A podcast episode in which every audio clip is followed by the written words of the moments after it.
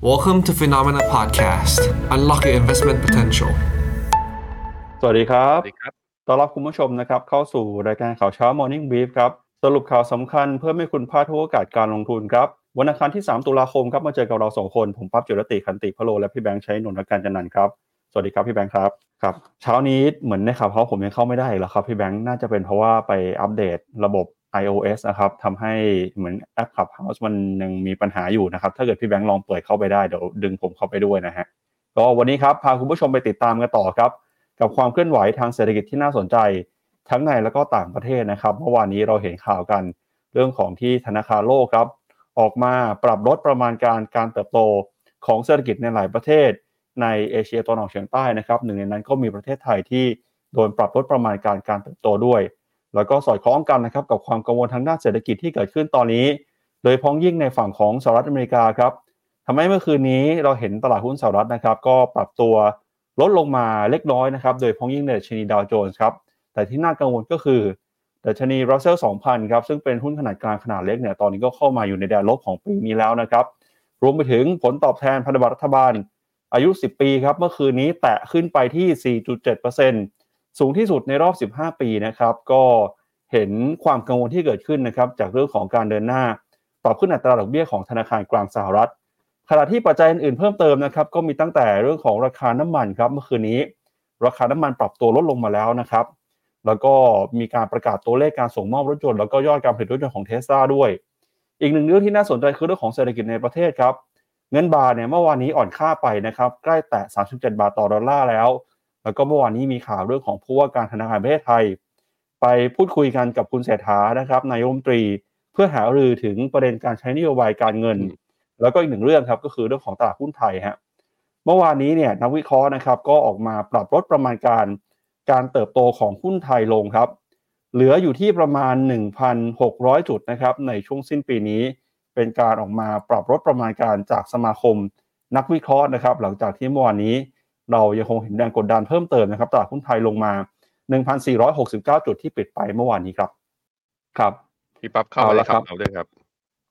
อะได้ครับ ก็อะเดี๋ยวชวนที่แบงค์ไปดูเอ่อประเด็นนะครับรวมไปถึงมุมมองนะครับ ที่เกิดขึ้นในช่วงเช้านี้หน่อยนะครับว่าเป็นยังไงบ้างนะครับ ครับผมก็ในสรุปใน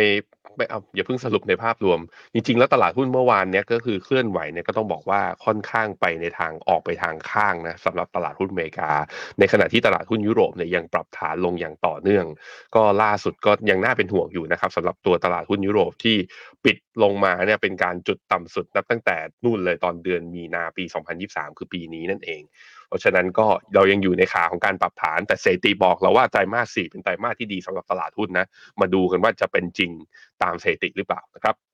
ครับไปดูกันกับตัวเลขของตลาดหุ้นเมื่อคืนนี้นะครับดัชนีดาวโจนส์ครับติดลบไป 0.22% S&P 500 ปรับลงไปเอ่อปรับเคลื่อนไหวอยู่ในกรอบแคบๆนะครับบวกขึ้นมาได้เล็กน้อยครับ 0.01%ส่วน NASDAQ ครับบวกขึ้นมาได้ 0.67%หุ้นขนาดกลางขนาดเล็กนะครับ เมื่อคืนนี้ Russell Small Cap 2,000 ร่วงลงไปแรงนะครับ 1.58%ทำให้ year to date ลบผลตอบแทนตั้งแต่ต้นปีตอนนี้ Russell Small Cap 2,000 ลงมาติดลบแล้วนะครับ แล้วก็ Wix Index ครับเมื่อคืนนี้บวกขึ้นมา 0.51%ครับ ความกังวลของตลาดหุ้นสหรัฐนะครับ มาจากเรื่องของการที่ธนาคารกลางสหรัฐส่งสัญญาณ เดินหน้าปรับขึ้นอัตราดอกเบี้ยนโยบายนะครับ แล้วก็ตอนนี้เนี่ยบอลยูก็เดินหน้าพุ่งขึ้นมาอย่างรวดเร็ว รวมมาถึงตลาดก็กังวลกับความเสี่ยงที่จะเกิดขึ้นนะครับ หลังจากที่การขึ้นดอกเบี้ยจะนำไปสู่ภาวะเศรษฐกิจถดถอยหรือไม่ทำให้ตอนนี้คนก็มีการเทขายทั้งกำไรออกมาในหุ้นของสหรัฐครับ อืครับผมเดี๋ยวแป๊บหนึ่งนะครับ ผมขอแชร์จอ ดาวโจนส์นั้นปิดลบลงมาเนี่ยเมื่อคืนนี้ทำจุดต่ำสุดของวันนะ อยู่ที่สามหมื่นสามพันสองร้อยสิบเก้าก็คือลบจากตรงนี้อีกสองร้อยจุดคือลบจริงๆอะเมื่อคืนนี้เกือบเกือบสามร้อยจุดทีเดียว แต่ก็มีแรงรีบาวกลับมา ในขณะที่ NASDAQ นั้นกลับมาบวกได้ ไปดูหุ้นกลุ่มเทคของข้างใน NASDAQ หน่อยก็จะเห็นว่า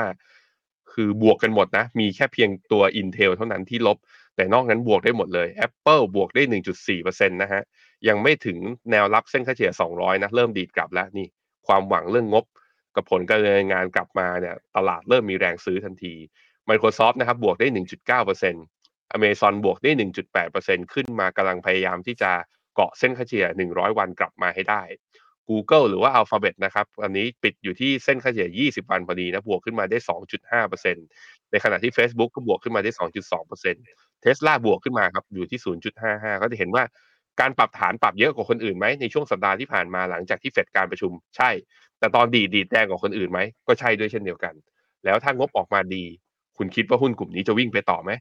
ถ้าคิดเป็นอย่างนั้นนะเมกะเทนนะฮะคือหนึ่งในกองที่น่าสนใจในการลงทุนนะครับผม ครับ ไปดูต่อนะครับกับความเคลื่อนไหวของตลาดหุ้นยุโรปบ้างครับ เมื่อวานนี้ตลาดหุ้นยุโรปก็ถือว่าน่ากังวลนะครับดัชนียูโรซ็อก600เนี่ยลงมาทำจุดที่ต่ำที่สุดในรอบ 6 เดือนแล้วนะครับ ความกังวลก็มาจากผลตอบแทนของพันธบัตรที่ปรับตัวพุ่งขึ้นมาอย่างรวดเร็วครับ เมื่อคืนนี้ดัชนีดัคของเยอรมนีนะครับติดลบไป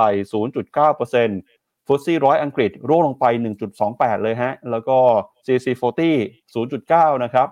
ส่วนยูโรซ็อก50 ติดลบไปเมื่อวานนี้เกือบ1%เช่นกันครับยูโรซ็อก600 เมื่อวานนี้ก็ร่วงลงไปประมาณ1%นะครับแรงหนุนแรงกดดันสำคัญก็มาจากหุ้นในกลุ่ม Utilities ครับติดลบไป 2.8%หุ้นในกลุ่ม Chemical ครับร่วงลงไป 1.8%โดยไตรมาสที่ผ่านมาเนี่ยถือว่าเป็นไตรมาสที่ย่ำแย่ที่สุดนะครับในรอบปีนี้ของตลาดหุ้นยุโรป รวมไปถึงครับดัชนีก็ลงมาทำจุดต่ำสุดใหม่เรื่อยๆนะครับในรอบปีนี้ล่าสุดก็ลงมาต่ำสุดในรอบ 6 เดือนนะครับท่ามกลางกระแสข่าวครับเรื่องของเงินเฟ้อยูโรโซนครับ แม้ว่าเงินเฟ้อเนี่ยจะส่งสัญญาณชะลอตัวลงมาเรื่อยๆนะครับแต่ตลาดก็กังวลว่าการใช้นโยบายการเงินยังคงเข้มงวดต่อไปทำให้ตลาดหุ้นก็โดนแรงขายมาอย่างต่อเนื่องครับ Euro Stoxx 50เนี่ยปิดใกล้ๆกับ low เดิมของเมื่อสัปดาห์ที่แล้ว แต่ Euro Stoxx 600เนี่ย เป็นราคาปิดต่ำที่สุดนับตั้งแต่ตอนเดือนมีนาเป็นต้นมาเลยนะฮะในขณะที่ DAX f c 40 นั้นก็อยู่ปิดในโซนคือแถวๆโลเดิมของเดือนมีนาด้วยเช่นเดียวกัน ฟุตซี่เริ่มดิ่งละเริ่มดิ่งลงมาแล้ว เมื่อวานจันเนี่ยลบมาหนึ่งเปอร์เซ็นวันนี้เนี่ยฟิวเจอร์ก็บวกเปิดมาก็ลบนิดหน่อยนะฮะไปดูค่าเงินยูโรกับค่าเงินปอนกัน ค่าเงินยูโรอ่อนค่าต่อเนื่องนะ ล่าสุด 1.046 ค่าเงินปอนด์เนี่ยอยู่ที่ 1.2 อ่อนค่าทำจุดต่ำสุด นับตั้งแต่ตอนเดือนมีนาด้วยเช่นเดียวกัน ตอนนี้นะ ค่าเงินทุกแทบจะทุกสกุลเลย เมื่อเทียบกับดอลลาร์เนี่ยอ่อนยับกันหมดเลยฮะ ให้ดูอีกคนเย็บเย็บไปก่อนนี่บาทไทยเราทะลุ37แล้วนะเช้านี้ ตอนนี้อยู่ที่37.1บาทต่อดอลลาร์อ่อนขนาดนี้คำถามคือแบงก์ชาติครับ จะทำอะไรสักอย่างไหม ปล่อยให้อ่อนอย่างนี้ต่อไปหรือเปล่าน่าสนใจทีเดียวนะครับ ไปดูต่อนะครับที่ความเคลื่อนไหวของตลาดหุ้นเอเชียกันบ้างครับเช้านี้นะครับเปิดมาแล้วครับ ตลาดหุ้นเอเชียเดชนีนิกเกิ 225 ของญี่ปุ่น วันนี้ร่วงลงไปแรงนะครับนิกเกิติดลบไป 1.32%นะครับมาเคลื่อนไหวอยู่ที่ระดับ 31,366 จุดครับแล้วก็ในฝั่งของออสเตรเลียนิวซีแลนด์นะครับก็ติดลบกันไปออสเตรเลียติดลบไป 1.3%นะครับนิวซีแลนด์ร่วงลงไป 0.8%แรงกดดันของตลาดหุ้นเอเชียเช้านี้ก็มาจากความกังวลนะครับเรื่องของการใช้นโยบายการเงินเข้มงวด bond yield ดอลลาร์ที่แข็งค่านะครับก็เข้ามากดดันตลาดหุ้นในต่างประเทศด้วย ขณะที่จีนครับเมื่อวานนี้เนี่ยเขาเปิดเผยตัวเลข PMI ดัชนีผู้จัดการฝ่ายจัดซื้อนะครับก็เห็นสัญญาณการฟื้นตัว แต่อะไรก็ตามช่วงนี้ตลาดหุ้นจีนก็ไม่ได้ตอบรับแต่อย่างใดนะครับเนื่องจากเป็นช่วงของเทศกาลวันหยุดยาวครับ ส่วนดัชนีนะครับที่ซื้อขายกันในช่วงนี้ก็มีหุ้นไทยครับเมื่อวานที่หุ้นไทยติดลบไป 1.97 จุดนะครับ1,469 จุด เกาหลีใต้ยังหยุดอยู่นะครับแล้วก็หุ้นของอินเดียก็หยุดกันไปตั้งแต่ช่วงของปลายสัปดาห์ที่แล้ว หุ้นของเวียดนามครับเมื่อวานนี้บวกขึ้นมา 0.07%ครับ อือฮึครับผม ไปดูตัวนิเคอีนะ ก็ยังร่วงอยู่ต่อ ปรับฐานอยู่ Topix ก็เช่นเดียวกันนะฮะ ในขณะที่ Kospi เกาหลี วันนี้ยังไม่เปิดนี่ ยังปิดอยู่อ้าวยังเป็นอยู่ครับ ไต้หวันล่ะ ไต้หวันเปิดไหม ไต้หวันก็ยังปิดอยู่อ้าวหุ้นไทย หุ้นไทยเมื่อวานนี้ทำจุดต่ำสุดอยู่ที่หนึ่งพันสี่ร้อยหกสิบเอ็ดหนึ่งพันสี่ร้อยหกสิบเอ็ดเป็นจุดที่เป็นโลเดิมของเมื่อวันที่ยี่สิบเก้ามิถุนายนนะทุกคน แถวแถวๆเดียวกันเลย พอชนไปปุ๊บมีแรงซื้อกลับมาแต่ว่าก็ยังซื้อภายในวันแล้วแรงซื้อไม่มากพอที่จะทำให้เซ็ตกลับมาปิดบวกได้ ยังบวกติดลบอยู่เมื่อวานนี้ลบหนึ่งจุดเก้าจุดนะฮะตัวเซนเซก ของอินเดีย ยังไม่เปิดด้วยเช่นเดียวกัน เออ ตลาดหุ้นทางฝั่งเอเชียเนี่ยเปิดค่อนข้างน้อยนะ เพราะไปดูค่าเงินบาทเมื่อเทียบกับสกุลอื่นๆดีกว่า บาทเมื่อเทียบกับเยน โอ้ยี่สิบสี่จุดห้าห้านะฮะ ตอนนี้ดีดขึ้นมาแล้ว จากต่ำกว่ายี่สี่เมื่อตอนแถวๆโซนเดือนสิงหากันยาเนี่ยเห็นบ้าง ตอนนี้ก็คือค่อยดีดขึ้นมาแล้วนะฮะ บาทเมื่อเทียบกับดอลลาร์เมื่อกี้บอกไปแล้วทะลุสามเจ็ด บาทเมื่อเทียบกับยูโรตอนนี้สามแปดจุดแปดบาทเทียบปอนด์นะครับ ตอนนี้สี่สิบสี่จุดเจ็ดเก้าในขณะที่ทางฝั่งบาทเมื่อเทียบกับหยวนอยู่ที่ห้าท่วนอะอยู่ที่ประมาณนี้นะครับ ครับ ไปดูต่อนะครับกับตัวเลขของสินทรัพย์เอ่อราคาโภคภัณฑ์กันบ้างครับ ไม่ว่าจะเป็นทองคำกับน้ำมันนะครับ เมื่อคืนนี้ราคาทองคำก็ดูเหมือนว่าร่วงลงไปต่อแล้วนะครับ ล่าสุดเช้านี้เนี่ยซื้อขายกันอยู่ที่ 1,823 ดอลลาร์ต่อทรอยออนซ์ครับราคาทองคำปรับตัวลงมาอย่างต่อเนื่องเลย สาเหตุสำคัญก็มาจากค่าเงินดอลลาร์ที่แข็งค่าแล้วก็ bond yield ที่ปรับตัวเพิ่มสูงขึ้นมานะครับก็เข้ามากดดันราคาทองคำตอนนี้เนี่ยทองคำซื้อขายกันในจุดที่ต่ำที่สุดประมาณ 7 เดือนแล้วนะครับ ส่วนทิศทางของราคาน้ำมันครับเมื่อคืนนี้ราคาน้ำมันดิบ WTI นะครับซื้อขายที่ 88 ดอลลาร์เบรนท์นะครับอยู่ที่ 90 ดอลลาร์ มีบางช่วงบางตอนครับที่เราเห็นราคาน้ำมันหลุด 90 ดอลลาร์ไปด้วยนะครับสาเหตุก็เกิดขึ้นจากการที่ค่าเงินดอลลาร์แข็งค่ามากขึ้น ราคาน้ำมันที่ปรับตัวขึ้นมาเนี่ยก็ถูกขายทำกำไรนะครับประกอบกับเห็นสัญญาณ demand ที่อ่อนแอนะครับจากเศรษฐกิจที่มีแนวโน้มชะลอตัวต่อไปในอนาคตทำให้ราคาน้ำมันปรับตัวลงมาในช่วงนี้ครับครับเหมือนพี่แบงค์ใน YouTube เสียงหายไปนะครับมาดูนี่ไฮไลท์อยู่ที่นี่ Dollar Index วันนี้อยู่ที่หนึ่งร้อยเจ็ดจุดศูนย์เจ็ดร้อยเจ็ดเนี่ย เอ่อถ้าปิดที่ราคานี้ได้วันนี้นะ จะเป็นราคาจุดสูงสุดนับตั้งแต่เดือนพฤศจิกาปีที่แล้ว นี่คือการแข็งค่ากลับมาอย่างรวดเร็วทีเดียวนะ เป็นทางเดียวเลยนับตั้งแต่วันที่สิบสามกรกฎาเป็นต้นมาตอนนั้นน่ะ Dollar Index เนี่ยหลุดต่ำกว่าร้อยลงไปแป๊บเดียว ตอนนี้คือกลับมาแข็งเป๊กเลยพักประมาณสักเท่าไหร่เนี่ยเกือบเกือบเจ็ดเปอร์เซ็นต์น่ะภายในระยะเวลาเพียงแค่หนึ่งไตรมาสเท่านั้น การแข็งค่าของดอลลาร์เนี่ยก็เราเห็นแล้วว่าตลาดหุ้นก็มีความผันผวน และตัวที่มี correlation แปรผันผกผันกับดอลลาร์นั่นก็คือราคาทอง ทองก็ยังดิ่งลงต่อหลุดนะ ตอนที่หลุด 1888 มาก็ยังลงต่อ ตอนนี้เนี่ยก็คงจะต้องมาหวังกันแล้วแหละว่าตรงแถวแถวๆโซน 1,800 ถึง 1,810 เนี่ย ซึ่งเหลืออีกเพียงแค่ 20 เหรียญเท่านั้น ว่าทองจะลงมาตรงนี้ แล้วเราจะเห็นดอลลาร์ยุติการแข่งค่าหรือไม่ โซนนี้น่าเก็บทองในระยะยาวจริง ๆ ในมุมหนึ่งคือคำถามคือดอลลาร์จะแข็งอย่างนี้ไปตลอดการจริงหรือ ผมก็คิดว่า ไม่รู้อะแต่ว่าถ้าดูในสัญญาณทางเทคนิคอย่างเนี้ย RSI ของทองตอนนี้อยู่ที่19 RSI ที่ระดับ 19เนี่ยมันไม่ได้เห็นมายาวนานมากนะพี่ปั๊บเนี่ยผมลองย้อนดู นับตั้งแต่ปี 2021 ก็ไม่เห็นแรงขายทองแรงรุนแรงขนาดนี้มาก่อน นั้นทองเนี่ยค่อนข้างชัดเจนว่า oversold แล้วก็ดอลลาร์เนี่ยชัดเจนว่า overbought อยู่ระดับหนึ่ง เพียงแต่เราต้องรอสัญญาณกลับทิศ อย่าไปคิดแต่ว่าถูกอย่างเดียวแล้วซื้อเข้าไป เพราะว่าถ้าเราแบบว่ารับขาดทุนระยะสั้นแล้วมันลงหนักเอยลงแรงๆไม่ได้แบบ เกิดจาก panic sell อย่างเงี้ยเราอาจจะแบบว่าจิตใจหวั่นไหวนะพาลจะ stop loss กันไปต้องระวังด้วยนะฮะในขณะที่ราคาน้ำมันเริ่มเห็นแล้วครับ WTI ลงมาต่ำกว่า เส้นค่าเฉลี่ย 20 วัน เช่นเดียวกับเบรนท์นะ พอเป็นอย่างนี้เริ่มหวังแล้วว่าถ้าน้ำมันมีการพักฐานลงมา bond yield ครับเลิกขึ้นได้แล้วเนี่ย bond yield สองปีตอนนี้อยู่ที่ 5.1 ในขณะที่ bond yield 10ปียังดีดขึ้นไปต่อ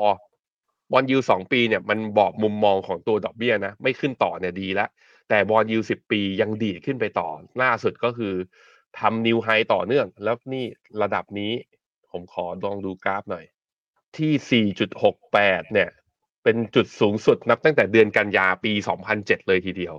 ตลาดหุ้นอาจจะไม่ชอบเท่าไหร่ ถ้าบอลยูตัวยาวยังไต่สูงขึ้นมาระดับนี้ เพราะมันหมายถึง cost of funding หรือว่าต้นทุนในการกู้ยืมยังอยู่ในระดับสูง แล้วอาจจะเฮิร์ตหรือว่ามีผลกระทบต่อเศรษฐกิจอเมริกาในระยะยาวด้วยก็เป็นได้นะครับ ครับเอาละครับงั้นเดี๋ยวเราไปดูกันนะครับ กับประเด็นเรื่องแรกของเราในวันนี้ครับ ก็คือสถานการณ์การลงทุน ของเศรษฐกิจโลกนะครับ ที่ตอนนี้ก็มีความน่ากังวลมากขึ้นเรื่อยๆครับล่าสุดธนาคารโลกออกมาปรับประมาณการการเติบโตของเศรษฐกิจในภูมิภาคเอเชียตะวันออกเฉียงใต้ลงไปนะครับรวมไปถึงประเทศไทยเนี่ยก็ถูกหันเป้าหมายการเติบโตทางเศรษฐกิจด้วยนะครับ โดยล่าสุดครับธนาคารโลกออกมาปรับลดคาดการณ์การเติบโตของเศรษฐกิจไทย เวียดนาม แล้วก็หลายประเทศในอาเซียนนะครับขณะที่ยังคงประมาณการการเติบโตของเศรษฐกิจจีนในปีนี้ไว้ แต่หันเป้าปีหน้าลงมานะครับเมื่อวานนี้ครับ World Bank เขาเผยแพร่รายงานเศรษฐกิจเอเชียตะวันออกแล้วก็แปซิฟิกของเดือนตุลาคม ในรายงานฉบับนี้ธนาคารโลกก็ได้ปรับลดคาดการณ์การเติบโตของไทยแล้วก็อีกหลายประเทศในอาเซียน โดยกล่าวถึงปัจจัยที่มีผลต่อการเติบโตของภูมิภาคเอเชียตะวันออกแล้วก็แปซิฟิกก็คือ การชะลอตัวลงมาของเศรษฐกิจโลก ภาวะการเงินที่ตึงตัว นโยบายการค้าและอุตสาหกรรม รวมไปถึงปัจจัยภายในเรื่องของหนี้ที่เพิ่มขึ้น ของทั้งภาครัฐแล้วก็ภาคเอกชน รวมไปถึงท่าทีของนโยบายเศรษฐกิจมหภาคด้วยนะครับ โดยไปดูภาพรวมของทั้งภูมิภาคก่อนครับคาดการณ์การเติบโตของเศรษฐกิจเอเชียตะวันออกแล้วก็แปซิฟิกซึ่งไม่รวมจีนเนี่ยถูกปรับลดลงมานะครับ จากเดิมนะครับที่เคยคาดว่าจะเติบโตเกินกว่า 5%ก็ลงมาเหลือเพียงแค่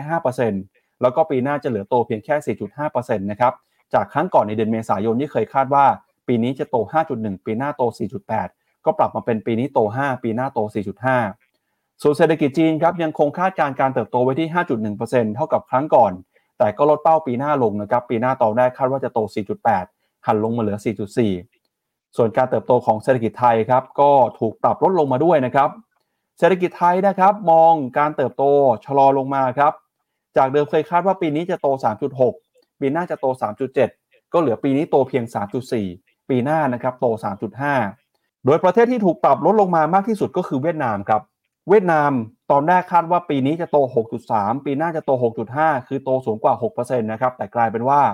หันลงมาเนี่ยเหลือโตไม่ถึง 5 เลยครับ จาก 6.3 ปีนี้เหลือ 4.7 แล้วก็ปีหน้าเหลือเพียงแค่ 5.5 เท่านั้น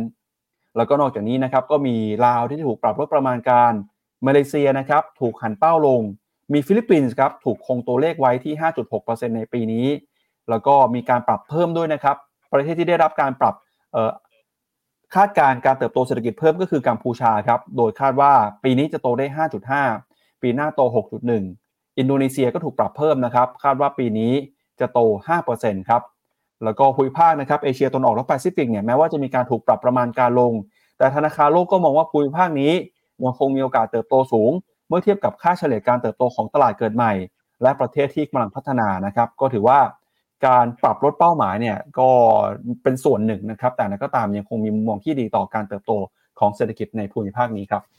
ผมโหแต่เห็นเวียดนามโดนปรับเนี่ยปรับแรงเหมือนกันนะจาก 6.3 เหลือ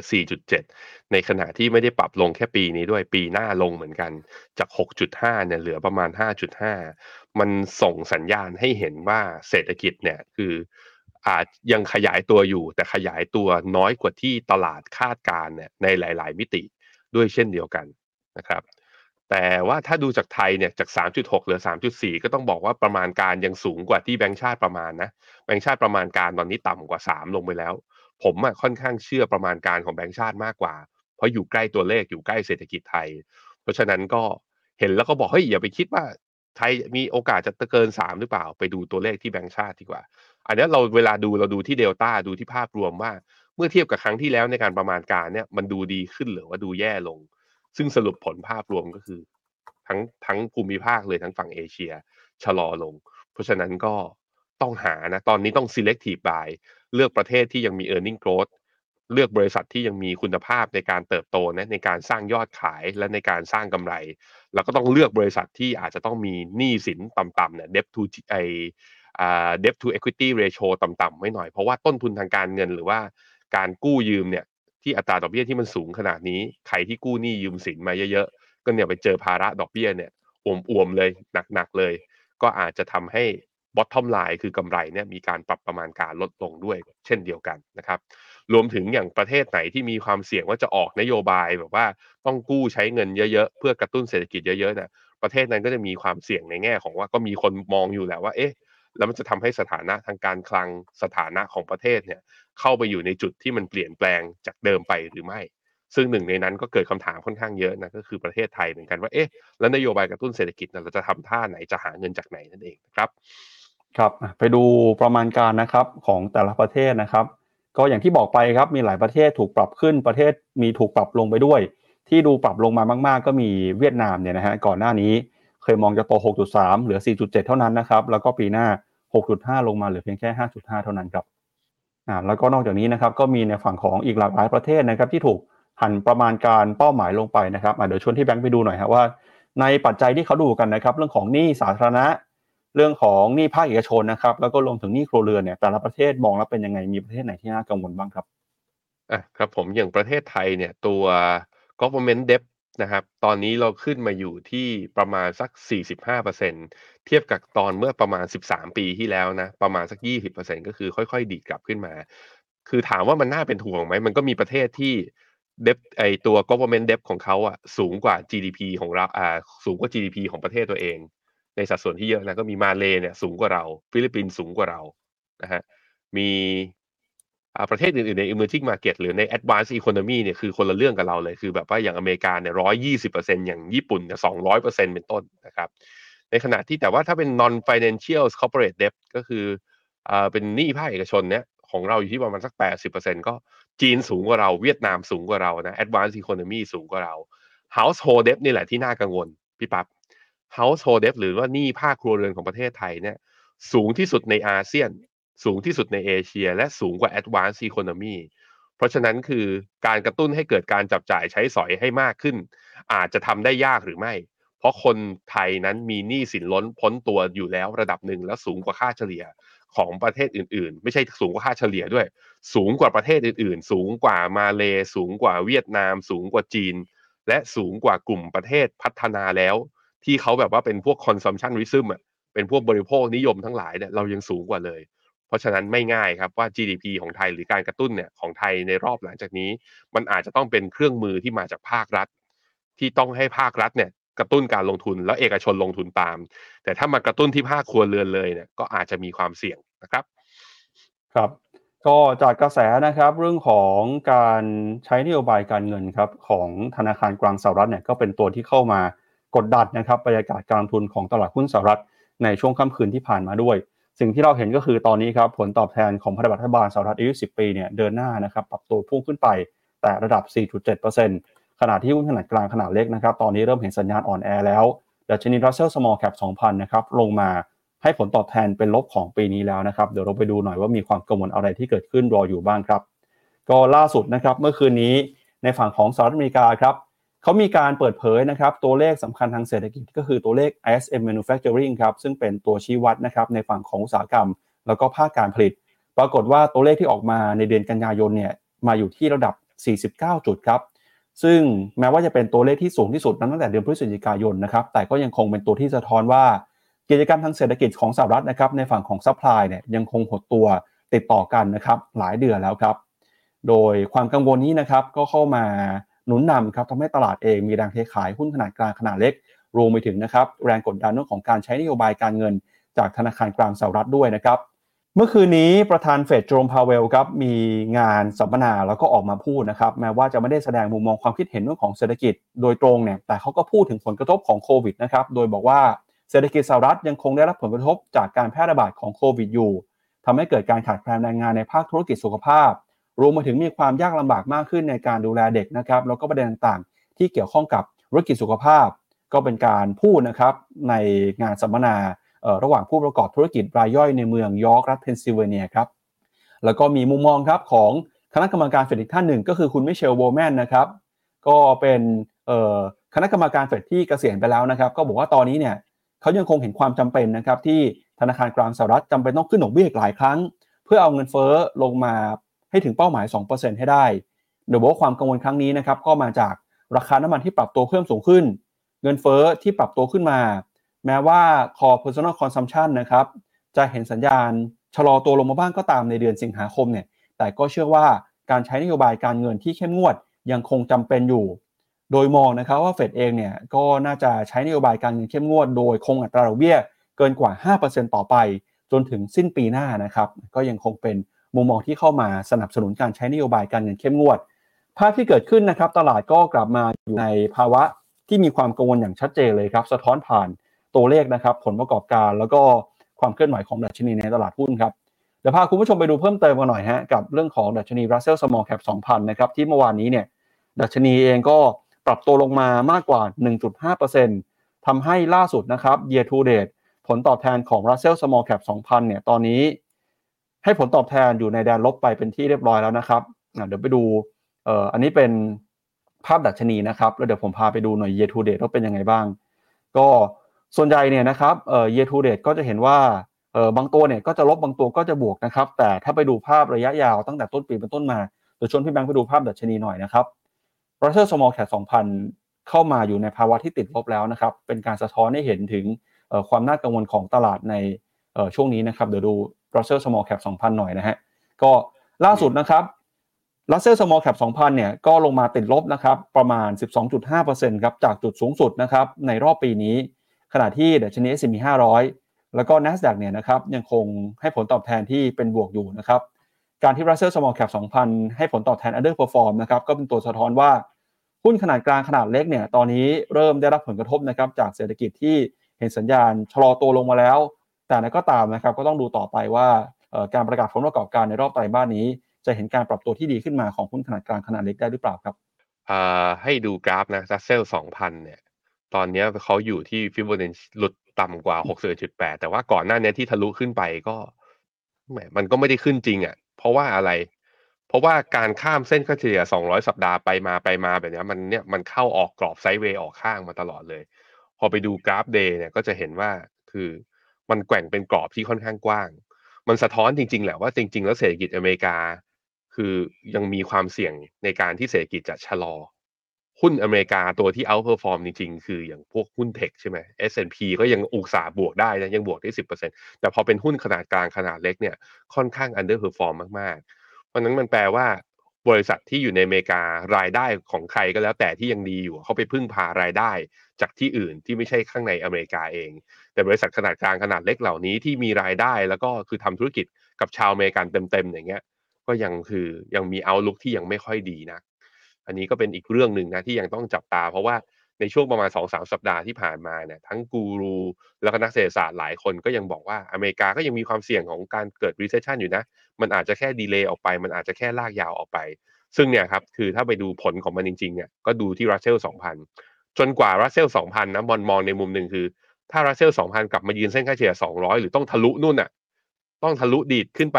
ยืนเหนือ 2,000 จุดให้ได้นะ เมื่อนนั้นนะผมคิดว่าตลาดถึงจะคลายกังวลว่าเศรษฐกิจอเมริการอดจาก recession แล้วนะครับไปดูต่อนะครับถึงมุมมองของตลาดช่วงนี้นะครับ ว่าเขามีเรื่องอะไรที่กังวลกันเพิ่มเติมนะครับ ในเรื่องของเศรษฐกิจ ก็มีอีกหนึ่งเรื่องครับพี่แบงก์ก็คือเรื่องของตัวเลขนะครับผลตอบแทนพันธบัตรรัฐบาลสหรัฐด้วยอายุ 10 ปีนะครับที่ตอนนี้กำลังเดินหน้าปรับตัวเพิ่มสูงขึ้นมาอันนี้เป็นภาพที่เราเล่าไปเมื่อสักครู่นี้คือ ISM Factory เอ่อ Factory นะครับหรือว่าดัชนี เรื่องของที่ชี้วัดนะครับในฝั่งของภาคการผลิตครับก็เห็นสัญญาณชะลอตัวลงมาต่ำกว่าระดับ 50นะครับหมายถึงว่าเศรษฐกิจยังคงหดตัวนะครับก็ติดต่อกันมาเนี่ยตั้งแต่ช่วงเดือนพฤศจิกายนตุลาคมของปีที่แล้วเลยนะครับก็ตอนนี้นะครับตัวบ่งชี้ยังคงมีความเสี่ยงว่าเศรษฐกิจสหรัฐก็มีความเสี่ยงที่จะเข้าสู่ภาวะถดถอยได้นะครับ แล้วก็ตอนนี้อีกหนึ่งเรื่องที่น่ากังวลก็คือผลตอบแทนของพันธบัตรฮะตอนนี้เนี่ยบอลยูอายุ 10 ปีกับ 30 ปีนะครับเดินหน้าทะลุ 4.6 4.7%เป็นตัวเลขที่สูงที่สุดในรอบประมาณ 15 ปีเลยครับ ก็จากสถานการณ์เรื่องของบอลยูไปแล้วครับ เดี๋ยวพาคุณผู้ชมไปดูต่อนะครับ กับทิศทางของราคาน้ำมันกันด้วยครับ ล่าสุดเนี่ยนะครับเราจะเห็นว่าราคาน้ำมันครับกำลังเดินหน้าปรับตัวลดลงมานะครับโดยพ้องยิ่งราคาน้ำมันดิบฮะร่วงหลุดลงไป 90 ดอลลาร์ต่อแบเรลแล้วนะครับ สาเหตุสำคัญก็มาจากความวิตกกังวลนะครับในหลากหลายเรื่องครับ ไม่ว่าจะเป็นเรื่องของเศรษฐกิจที่ชะลอตัว รวมไปถึงนะครับ การใช้นโยบายการผลิตของกลุ่มโอเปกด้วย มีความเคลื่อนไหวเป็นยังไงบ้างเมื่อคืนนี้ทำไมราคาน้ำมันลงมาแรงมากกว่า 2%เดี๋ยวเราไปดูปัจจัยกันหน่อยครับราคาน้ำมันดิบในสหรัฐนะครับติดลบไปมากกว่า 2%ครับแรงกดดันก็มาจากการแข่งข้าของค่างเงินดอลลาร์แล้วก็แรงเทขายทำกำไร นอกจากนี้นะครับก็ยังกังวลกันเกี่ยวกับเรื่องของปัจจัยลบนะฮะเรื่องของอุปทานน้ามันดิบที่ เกิดขึ้นณตอนนี้นะครับภายใต้อัตราดอกเบี้ยนโยบายที่สูงเนี่ยอาจจะส่งผลต่อบทสงของน้ำมันด้วย โดยราคาน้ำมันดิบ WTI นะครับเมื่อคืนนี้ติดลบไป 2%ส่วนราคาน้ำมันเบรนท์นะติดลบไป 1.6%นักลงทุนนะครับก็มีการเทขายทำกำไรน้ำมันหลังจากที่ราคาน้ำมันดิบเบรนท์พุ่งขึ้นไปเกือบ 10%ในเดือนกันยายน แล้วถ้าดูรายไตรมาสนะครับไตรมาส3ไตรมาสเดียวเนี่ยราคาน้ำมันพุ่งขึ้นไปถึง 27%ฮะส่วน WTI นะครับเดือนที่แล้วบวกขึ้นมา 8.6 ไตรมาสที่แล้วบวกขึ้นมาถึง 28%แล้วก็ ตลาดน้ำมันนะครับยังคงกังวลกันกับเรื่องของค่าเงินดอลลาร์ที่แข็งค่าด้วยครับ ตอนนี้เนี่ยดอลลาร์ดัชนี Dollar Index แข็งค่าขึ้นมามากที่สุดในรอบประมาณ 10 เดือนนะครับ หลังจากที่สถานการณ์ในสหรัฐคลี่คลายมากขึ้น หน่วยงานรัฐบาลไม่ต้องถูก government shutdown แล้วก็ข้อมูลเศรษฐกิจในช่วงนี้นะครับก็ยังคงเปิดเผยออกมาวันศุกร์นี้จะมีการเปิดเผยตัวเลขอัตราการว่างงานอัตราการจ้างงานนอกภาคการเกษตร ซึ่งตลาดก็ยังคงคิดว่าตัวเลขน่าจะยังคงแข็งแกร่งอยู่ทำให้เฟดนะครับมีความมั่นใจในการขึ้นดอกเบี้ย ส่งผลให้ค่าเงินดอลลาร์แข็งค่า bond yield ปรับตัวขึ้นมา สินทรัพย์เสี่ยงนะครับแล้วก็รวมไปถึงน้ำมันเนี่ยก็ถูกขายออกมาด้วย นอกจากนี้นะครับตลาดน้ำมันยังได้ปัจจัยลบจากข่าวที่ว่าตุรกีครับเตรียมจะเปิดท่อส่งน้ำมันดิบจากอิรักในสัปดาห์นี้ หลังจากที่ถูกปิดไปเป็นเวลา 6 เดือน ขณะที่บริษัทที่ปรึกษาด้านพลังงานก็บอกนะครับว่าซาอุดิอาระเบียเนี่ยจะกลับมาเพิ่มกำลังการผลิตน้ำมัน หลังจากที่ราคาน้ำมันดิบเบรนท์พุ่งขึ้นไปมากกว่า 90 ดอลลาร์ต่อบาร์เรลนะครับ โดยคณะกรรมการร่วมในระดับรัฐมนตรีของกลุ่มโอเปก แล้วก็ชาติพันธมิตรนะครับ จะมีการประชุมกันในวันพุธนี้ครับ โดยแหล่งข่าวก็คาดว่าการประชุมครั้งนี้ จะมีมติคงกำลังการผลิตนะครับ ซึ่งจะส่งผลทาให้โอเปกเนี่ยมีการลดกำลังการผลิตโดยสมัครใจนะครับ โดยรวมอยู่ที่ประมาณ 3.66 ล้านบาร์เรลต่อวัน จนถึงสิ้นปี 2567 หรือว่าปีหน้าเลยนะครับ นอกจากนี้เนี่ยก็มีมุมมองนะครับของออผู้นำของกลุ่ม o p e ปด้วยนะครับ เลขาธิการ o p e ปกครับออกมาบอกว่าคาดการนะครับราคาน้ำมันเนี่ยตอนนี้อาจจะยังอยู่สูงแบบนี้ต่อไปนะครับ โดยราคาน้ำมันครับในปี 2022 เนี่ยเคยพุ่งขึ้นไปถึง 120 ดอลลาร์ต่อแบเรลนะครับซาอุดิอาระเบียก็บอกว่าจะยังคงมีความพยายามที่จะรักษาเสถียรภาพของราคาน้ำมัน ด้วยการประกาศปรับลดปริมาณการผลิตน้ำมันนะครับเพื่อรักษาราคาน้ำมันให้มีเสถียรภาพแบบนี้ต่อไปครับ อืมมันมีความย้อนแย้งในเรื่องนี้นะ อย่าง World Bank ครับก็ปรับประมาณการตัว GDP ลงพี่ปับ๊บตัวหลาย ๆ คนก็บอกว่าเศรษฐกิจอเมริกายังมีความเสี่ยงที่จะเศรษฐกิจถดถอย อย่าไปฟังแค่โกลแมนแซกเจ้าเดียวที่บอกว่าหลีกเลี่ยงได้ประมาณนั้นนะฮะเอ่อบอลยิวก็ดีดตัวขึ้น มาจนทำให้ทุกคนก็กังวลว่าต้นทุนที่สูงขึ้นจะทำให้บริษัทเนี้ยอ่าจดทะเบียนหรือว่าบริษัทที่ประกอบธุรกิจอยู่นะกำไรจะลดลง ต้นทุนน้ำมันก็กลับมาสูงขึ้น แต่กลายเป็นว่ากลุ่ม o p e ปเนี่ยยังคงกำลังการผลิตยังจะยื้ออยู่เรื่องนี้จริง ๆ หรือ คือทำอย่างนี้มันก็คือเขาก็กังวลก็เป็นห่วงกันแหละว่า ก็มีนักวิเคราะห์ในแง่ของอาภาพการเมืองโลกนะก็บอกว่าโอเปกทำแบบนี้ไม่ตรึงกำลังการผลิต หรือว่าลดกำลังการผลิตเพิ่มเติมหลังจากนี้ไปอาจจะไม่ดีกับกลุ่มเอง จะโดนกดดันจากนานาประเทศได้เพิ่มมากขึ้น เพราะฉะนั้นจึงมีนักวิเคราะห์อยู่สายฝั่งหนึ่งก็บอกว่าไม่แน่นะ ครั้งนี้อาจจะมีเซอร์ไพรส์คือโอเปกอาจจะ คือเริ่มที่จะกลับมาเพิ่มกำลังการผลิตคือ หรือเริ่มอาจจะไม่ได้เพิ่มเลยในครั้งนี้ แต่อาจจะชี้ช่องว่าภายในปีนี้จนถึงอ่าเพราะว่า o p e ปกเนี่ยประชุมกันทุกเดือนอยู่แล้วนะฮะอ่าอันนี้จะเป็น OPEC Plus นะจะประชุมกันพรุ่งนี้ แล้ววันที่ 12เนี่ยเป็นจะเป็นจะออกมารี report แล้วจะเป็นประชุมกันอีกทีหนึ่งเป็น World Outlook เนี่ยสำหรับของปี 2024 เนี่ยจะประชุมกันอีกทีหนึ่งสิ้นเดือนตุลาวันที่ 31 ตุลาเนี่ย แล้วก็จะไปอีกแล้วก็มีอีกสองครั้งที่เป็นมันลี่อ่ารีพอร์ตนะ ออกวันที่13กับวันอ่าวันที่13พฤศจิกา กับวันที่13ธันวา คือสรุปก็คือมีการประชุมเหลืออีกประมาณสักสี่ครั้ง ในสี่ครั้งเนี้ยอาจจะมีบางครั้งพี่ปั๊บนะนักวิเคราะห์เริ่มเห็นแล้วว่า อาจจะมีบางครั้งเริ่มแย้มว่าอาจจะไม่ลดกำลังการผลิตและกลับมาเพิ่มได้บ้าง ซึ่งต้องถึงตรงนี้นะ คือถ้าโอเปกไม่ทำอะไรเลยเนี่ยกำลังการผลิตถ้านับตั้งแต่ต้นปีมาเนี้ยตอนนี้หายไปเท่าไหร่สามจุด สามจุดหกล้านบาร์เรลต่อวัน ถ้าขยับขึ้นมาเหลือสักประมาณสามท่วนหรือต่ำกว่านั้นเนี่ยราคาน้ำมันอาจจะผ่อนคลาย แล้วก็ปรับฐานลงมาได้เพิ่มขึ้น ซึ่งจะดีกับภาพไอ้มุมมองความกังวลต่อเงินเฟ้อมาก ๆ เลยทีเดียวแล้วอาจจะเปิดโอกาสให้ตลาดหุ้นรีบาว อันนี้เป็นหนึ่งใน positive surprise ที่อาจจะเกิดขึ้น ถ้าโอเปกจะกระทำอะไรบางอย่างต่อราคาน้ำมันในทางที่จะเพิ่มกำลังการผลิตครับ ครับเดี๋ยวชวนให้แบงค์ไปดูแนวโน้มราคาน้ำมันเพิ่มเติมกันอีกรอบหนึ่งนะครับ คาดการราคาน้ำมันรวมถึงสัญญาณทางเทคนิคด้วยว่าเป็นยังไงบ้างครับ อือครับผม ราคาน้ำมันตัว WTI นะครับเทรดที่อเมริกาตอนนี้อยู่ที่ 88 นะ ลงมาต่ำกว่าเส้นค่าเฉลี่ย 20 วัน ได้ sell signal จาก MACD มาแล้ว แล้วก็รอบนี้ที่ทำ high ขึ้นไปเนี่ย RSI ไม่ทำ high ด้วย แปลว่ามี bearish divergence ภาพภาษาชาวบ้านก็คือมันเป็น pattern ของการว่าน่าจะปรับตัวเป็นขาลง แล้วอาจจะลงมาทดสอบแถวๆเส้นค่าเฉลี่ย 50 วัน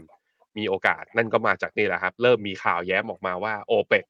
อาจจะโดนกระแสกดดันจากนานาชาติก็เป็นได้ว่ายังจะมาตึงกำลังการผลิตแบบนี้อีกเหรอ ใครต่อใครเขาลดประมาณการ GDP ของเศรษฐกิจโลกกันหมดแล้ว คุณจะมาขึ้นแล้วฉกฉวยโอกาสแบบนี้ได้อย่างไรนะฮะถ้าไปดูเบลนด์นะครับเบลนด์ก็เช่นเดียวกันนะรอบนี้ก็คือขึ้นมาเนี่ยทดสอบไฮแถวๆประมาณ 94 95 เหรียญสองครั้งไม่ผ่าน เมื่อวานนี้หลุดเส้นค่าเฉลี่ย 20 วัน เพราะนั้นมีโอกาสลงมาทดสอบเส้นค่าเฉลี่ย 50 วันอยู่ที่ประมาณสัก 88 เหรียญด้วยเช่นเดียวกัน ล่าสุดก็ MACD ก็ตัดลงมาเป็นเซลล์สัญญาณในกราฟรายวันด้วยเช่นเดียวกันอะน้ำมันเริ่มดีขึ้นแล้วฮะเริ่มมีการปรับฐานขึ้นแล้วต่อตัวต่อไปที่เรารอนะเพื่อให้ตลาดหุ้นขึ้นก็คือดอลลาร์ครับ เมื่อไหร่ดอลลาร์จะอ่อนนั่นแหละ เมื่อนั้นแหละหุ้นจะได้จุดชนวนสักทีครับครับชวนในแบงค์ไปดูภาพความเคลื่อนไหวของตลาดหุ้นเวียดนามหน่อยครับวันนี้มีข่าวจากตลาดหุ้นเวียดนามนะครับ ก็คือบริษัทพัฒนาสังหาริมทรัพย์ ที่มีชื่อว่าวานทินพัทนะครับ อันนี้อ่านเป็นภาษาอังกฤษนะครับ ภาษาเวียดนามอ่านไม่ถูกนะเขาบอกว่าทางตำรวจเนี่ยกำลังสอบสวนครับว่าบริษัทพัฒนาสังหาริมทรัพย์รายนี้กำลังช่อโกงนักลงทุนนะครับจำนวน 42,000 รายครับมูลค่าความเสียหายที่เกิดขึ้นเนี่ยมากกว่า 30 ล้านดองหรือว่า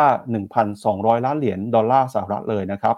ซึ่งนักทุน 42,000 รายเนี่ยก็มีการสูญเสียเงินจากกรณีนี้นะครับ โดยในช่วงปีที่ผ่านมาครับผู้บริหารของบริษัทนี้เนี่ยถูกควบคุมตัวนะครับ เพื่อที่จะสอบสวนครับกรณีที่มีการช่อโกง เรื่องของการซื้อขายที่ดินในภาคอสังหาริมทรัพย์นะครับ โดยเธอเนี่ยแล้วก็บริษัทอื่นๆนะครับ เชื่อว่าจะมีการใช้ความสัมพันธ์ในการสร้างความเสียหายนะครับ การสอบสวนครั้งนี้ครับเกิดขึ้นท่ามกลางปัญหาหนี้ของภาคอสังหาริมทรัพย์ในเวียดนาม ที่ตอนนี้ก็เริ่มมีข่าวนะครับว่ามีบริษัทบางรายผิดนัดชำระหนี้แล้ว แล้วก็ Moody's นะครับก็บอกว่าความเสี่ยงครั้งนี้เนี่ยจะลุกลามบานปลายนะครับ ถ้าหากว่าทางเวียดนามไม่สามารถแก้ไขปัญหาเรื่องของการผิดนัดชำระหนี้ในครั้งนี้ได้ โดยบริษัทนี้นะครับ Van Thinh Phat เนี่ยก็ถือว่าเป็น private company ครับที่มีการลงทุนนะครับในพื้นที่ของโฮจิมินห์ซิตี้แล้วก็มีการลงทุนนะครับในภาคการเงินของเวียดนามด้วย ทำให้พอเกิดเหตุการณ์สอบสวนสืบสวนครั้งนี้นะครับก็จะเข้าไปกระทบต่อความมั่นใจในการลงทุนของภาคอสังหาริมทรัพย์เวียดนาม แล้วก็ภาคการเงินของเวียดนามโดยตอนนี้ทางการเวียดนามก็บอกว่าจะใช้ความพยายามในการสืบสวนสอบสวน แล้วก็หาตัวผู้ทำผิดนะครับมาลงโทษให้ได้ครับ อืมครับผมในแง่ของตลาดหุ้นเวียดนามก็ต้องบอกว่าพอเจออย่างนี้ไปก็เสียวๆเหมือนกันนะ เพราะว่ามีสองช็อตเลยก็คือ GDP ถูกปรับลดลงค่อนข้างเยอะทีเดียวจาก World Bank แล้วแถมมา กรณีฟงกรณี fraud หรือว่าทำผิดอะไรแบบนี้เนี่ย ผมได้ยินแล้วไม่ค่อยสบายใจอะ่ะแต่ในแง่ของ pattern ของตลาดหุ้นเวียดนามเนี่ยก็ต้องบอกว่าเส้นค่าเฉลี่ย 100 วันยังเอาอยู่นะ ทุกคนยังเอาอยู่ เพราะฉะนั้นก็ trade ตามสัญญาณครับ คือเราเคลื่อนที่ไปตามการเคลื่อนไหวของดัชนีนะดัชนีมันบอกว่าลงก็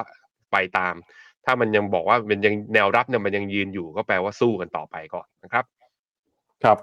ก็จากเรื่องของ ความเคลื่อนไหวนะครับ ในฝั่งของเวียดนามแล้วครับ พาคุณผู้ชมไปดูเพิ่มเติมนะครับ กับตัวเลขความน่าสนใจของเทสลาบ้างครับล่าสุดเมื่อวานนี้เราเห็นราคาหุ้นของเทสลาปรับตัวลดลงมานะครับสาเหตุสำคัญก็เกิดจากการเปิดเผยตัวเลขยอดการส่งมอบรถยนต์ แล้วก็การผลิตรถยนต์นะครับในไตรมาสล่าสุดครับเทสลาออกมาระบุนะครับว่าในไตรมาสที่3เนี่ยมีการผลิตรถยนต์นะครับชะลอตัวลงมาครับเหลืออยู่ที่ 434,488 คัน ส่วนการส่งมอบรถยนต์นะครับก็ส่งสัญญาณชะลอตัวลงมาด้วยเช่นกัน เหลืออยู่ที่ 435,059 คันนะครับโดยตัวเลขของการผลิตแล้วก็การส่งมอบในไตรมาสดังกล่าวเนี่ยถือว่าชะลอลงมาจากไตรมาสที่2นะครับที่การผลิตอยู่ที่ 479,000 ส่วนการส่งมอบอยู่ที่ 466,000 คัน เทสซาก็ระบุนะครับว่า การชะลอตัวลงมาของการส่งมอบเนี่ยมีสาเหตุมาจากการปรับปรุงโรงงานครับที่มีการวางแผนล่วงหน้าไว้อยู่แล้ว แล้วก็ยังคงยืนยันนะครับว่าเป้าหมายการผลิตแล้วก็การส่งมอบรถยนต์ในปีนี้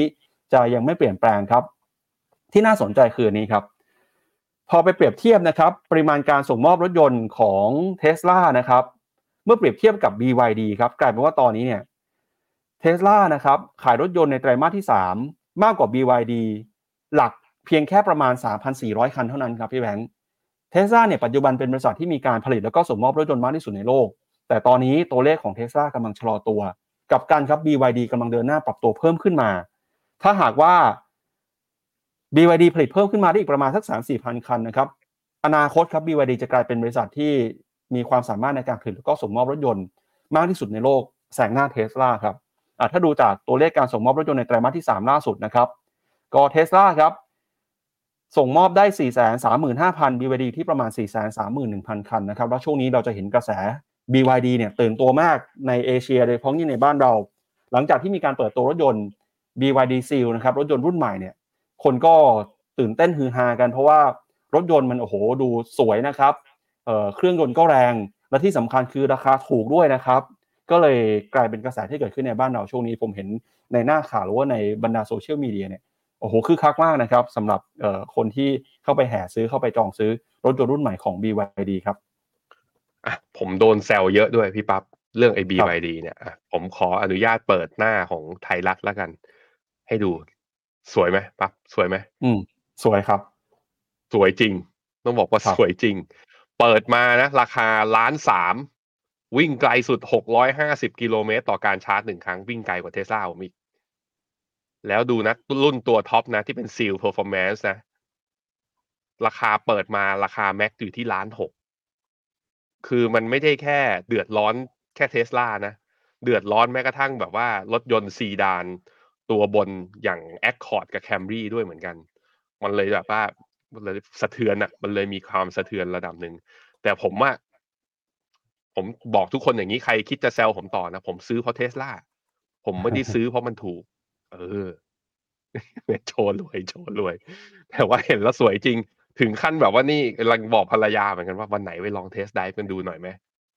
ภรรยาหันควับมาเลยบอกจะซื้ออีกคันหนึ่งเหรอไม่ให้นะผมก็บอกไม่ใช่ไปลองดูเฉยๆไปลองดูให้แบบว่า ไปหาจุดตำหนิอะจะได้กลับมารีวิวกับทุกคนได้ไงเพราะผมขับเทสลามาแล้วไปรีวิวกับไอ้ BYD ตัว Seal หน่อยเนี่ยเดี๋ยวกะว่าเดี๋ยววันไหนที่ไอคอนสยามนะเขาเปิดปุ๊บนะเดี๋ยวผมจะไปลองดู แล้วเอามารีวิวทุกคน หรือเอาเป็นเปิดเป็นรายการ Mr. Messenger test drive ดีไหม ไปลอง test drive กับ EV ทุกตัวไปเลยพาทุกคนไป แต่สวยจริงบอกต้องยอมรับเลยว่าสวยจริงนะครับอืมก็เผื่อได้รถใหม่อีกคันหนึ่งนะครับพี่แบงค์ไม่เอาไม่เอาเบื่อตังครับผมอะไปดูราคาเทสลากันหน่อยฮะ ตัวราคาเทสลาล่าสุดนะครับ ก็เมื่อวานนี้บวกได้ 0.55 นะ ก็แถวแถวเส้นค่าเฉลี่ย100 วันยังทำงานดีอยู่ รอบที่ผ่านมาหลุดไปนะไอ้เมื่อตอนเดือนสิงหาหลุดไปปุ๊บก็ดีดกลับขึ้นมา แล้วก็เด้งขาขึ้นมากลายเป็นขาขึ้น อย่างน้อยๆก็รอบระยะสั้น เก็บกำไรได้ประมาณสักเนี่ยสิบยี่สิบเปอร์เซ็นรอบนี้เริ่มมีแรงดีดกลับมาแล้ว แล้วก็แถวแถวหกสิบเอ็ดจุดแปดเนี่ยแถวแถวสองสี่สี่นี่ดูดูเหมือนจะยืนเหนือได้นะ เพราะฉะนั้นทุกคนตามกันครับเทสลาตามไป เราไม่ต้องไปกลัว BYD เขาเรามีเอกลักษณ์เป็นของตัวเอง เราเป็น fanboy เทสลาเราต้องสู้กับเขาช่วยอุดหนุนป๋าอีลอนหน่อย ครับผมครับมีคุณผู้ชมส่งข่าวเข้ามาครับบอกว่าล่าสุดเช้านี้เนี่ยทางเทสลาออกมาประกาศนะครับ ปรับลดราคารถยนต์เทสลาแล้วครับพี่แบงค์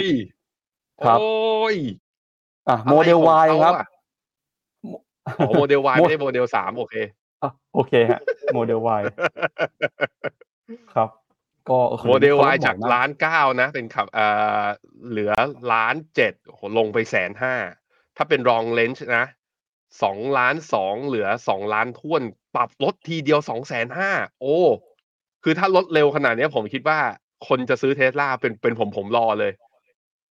แสดงว่าถ้ายอดขายไม่ดีเดี๋ยวอาจจะลดอีก นี่ผมเชียร์นะ ใครที่คิดจะซื้ออยู่หน่วงไปเลยในๆผมก็ดอยไปแล้วไง ไม่อยากให้คนอื่นดอยตาม ครับเออไปดูหุ้น BYD หน่อยฮะหุ้น BYD เป็นยังไงบ้างครับดีไหมครับ มันตัวย่ออะไรนะพี่ปั๊บเดี๋ยวสักครู่นะครับ มันไม่ใช่ตัวนี้ใช่ไหมตัวที่ผมดูอยู่เนี่ย เอ่อศูนย์ศูนย์สองห้าเก้าสี่ครับศูนย์ศูนย์สองห้าเก้าสี่ทำไมเป็นเงี้ยทำไมเป็นเงี้ยไม่ไปไหนเลยนะพี่ปั๊บนะ ไม่ไปไหนเลยนะ ตอนนี้อยู่ที่สองร้อยสามสิบหกต้นปีนะ ราคาดีดขึ้นไปตอนเดือนมกราสามร้อยหกแล้วนี่ก็เป็นไซด์เวดาวกำลังจะลงมาเทสโซนข้างล่าง แสดงว่ายิ่งขายยิ่งขาดทุนเหรอ ยิ่งขายยิ่งไม่มีกำไรหรอ คือเน้นตลาดอย่างเดียวยังไม่เอากำไรครับอันนี้เป็นน่าจะเป็นในตลาดหุ้นจีนเดี๋ยวไปดูในตลาดหุ้นอเมริกาหน่อยแล้วกันฮะ BYDDF ครับ BYD DF ด้วยครับ DF คงไม่ได้ต่างกันเยอะคงไม่ได้ต่างกันเยอะนะฮะ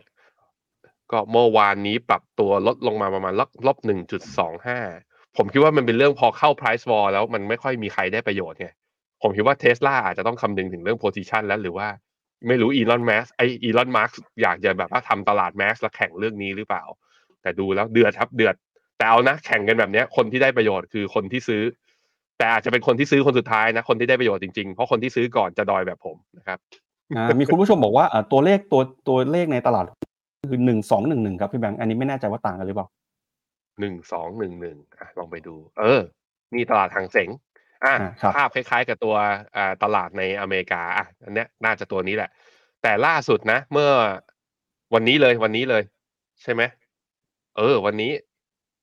ราคาลบสามเปอร์เซ็นแล้วกำลังจะต่ำกว่าเส้นค่าเฉลี่ยสองร้อยวันตามมานะทุกคน เพราะฉะนั้นก็อยู่ในรอบย่อ อยู่ในรอบย่อยังไม่ใช่เป็นรอบขาขึ้นนะครับ ครับอ่าไปดูต่อกับเรื่องของเศรษฐกิจในประเทศกันบ้างครับ ล่าสุดเงินบาทเช้านี้เนี่ยแตะ37 นะครับ เป็นการอ่อนค่า มากที่สุดในรอบ 10 เดือนครับ